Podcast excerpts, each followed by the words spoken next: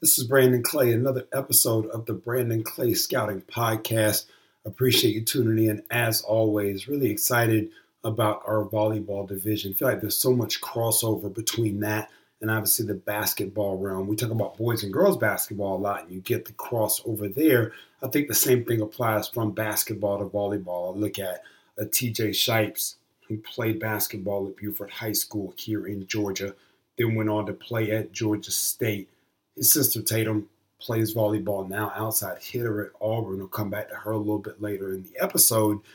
And so to be able to kind of weave those two together and be able to tell those different stories is really exciting. Looking forward to doing just that and really diving into the recruiting aspect of what the world looks like today. And then talking some about the analysis of some of the top notch players that I'm watching as well. We'll start with Hayden McGee out of Hebron Academy. She was the premier player inside of Gwinnett County this season. Actually committed to attend Chattanooga as a sophomore. Finished with 525 kills her senior season, and really like what she's going to bring to the roster in the fall. You know, right at six foot, she's going to be able to play all six positions, so front line and back line, and be able to provide a lot of versatility in that way as the Mocs look to make the move back toward the upper echelon of the Southern Conference. McGee and honestly their whole 2020 class will play a major part in that. So keep an eye on her.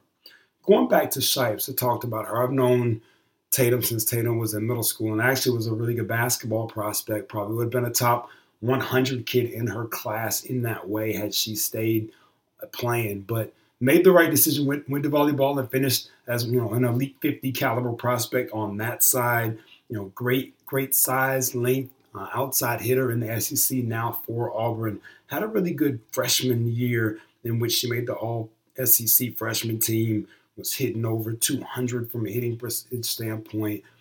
Almost doubled her sets played in you know 2019 saw a drop in her percentage, but I think that you, she's a kid. You talk about bouncing back and a player to watch for this year. Brent Crouch arrives on campus there in Auburn after being the head coach at Southern Cal, and I think that that, along with just an, another infusion of talent for Auburn, will give Shipes a chance to be, you know, arguably most improved in the league. And then you start to talk about the things that come with that All SEC team. She has the physical gifts to be a fantastic player the next two years there in the league. Speaking of fantastic players, we'll go out west.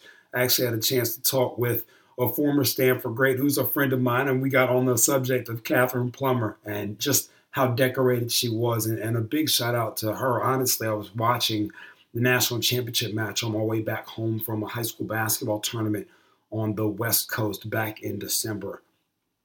And I started to really think about you know volleyball and you know how basketball and the, the correlations, especially on the recruiting side, you know, kind of a gap of information and how do you present yourself and how do you make sure that people see you and you know Plummer has always intrigued me, you know, the past four years, just how good she was and how people don't talk about that. You know, we talk about, you know, some of the best basketball players, even on the women's side, but the, the women's volleyball doesn't get the same type of national coverage. But when you look at what Plummer did, 5.7 points per set this year, you know, that's nearly 25% of the offense for a team that wins the national title and she's the player of the year. You think about basketball, that's Diana Taurasi, it's LeBron James. On normal nights, you talk about scoring, assisting, and they're going to contribute in that 25 to 30 percentile range for their team.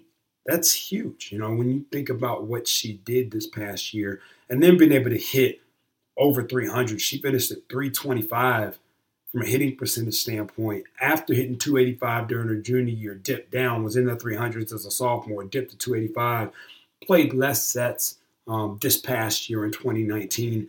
But then you think about baseball, you know, percentage wise, a 30% field goal percent shooter is not a very good shooter in basketball, but a 300 hitter in baseball is really good. So you think about a Mike Trout, guy that bats 300 every single season. So Plummer gives you that type of production I think she could be a star on the sand too before it's all over with. So a lot to watch there as she goes on to her professional career, but definitely left a mark and was a big reason why we went ahead and made the jump and opened up the volleyball division there.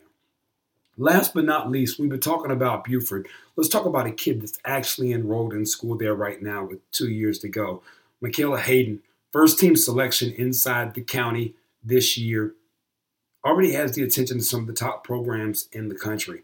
Arizona State, Georgia, Georgia Tech, Virginia, just a small sampling of the type of recruiting attention that Hayden is getting.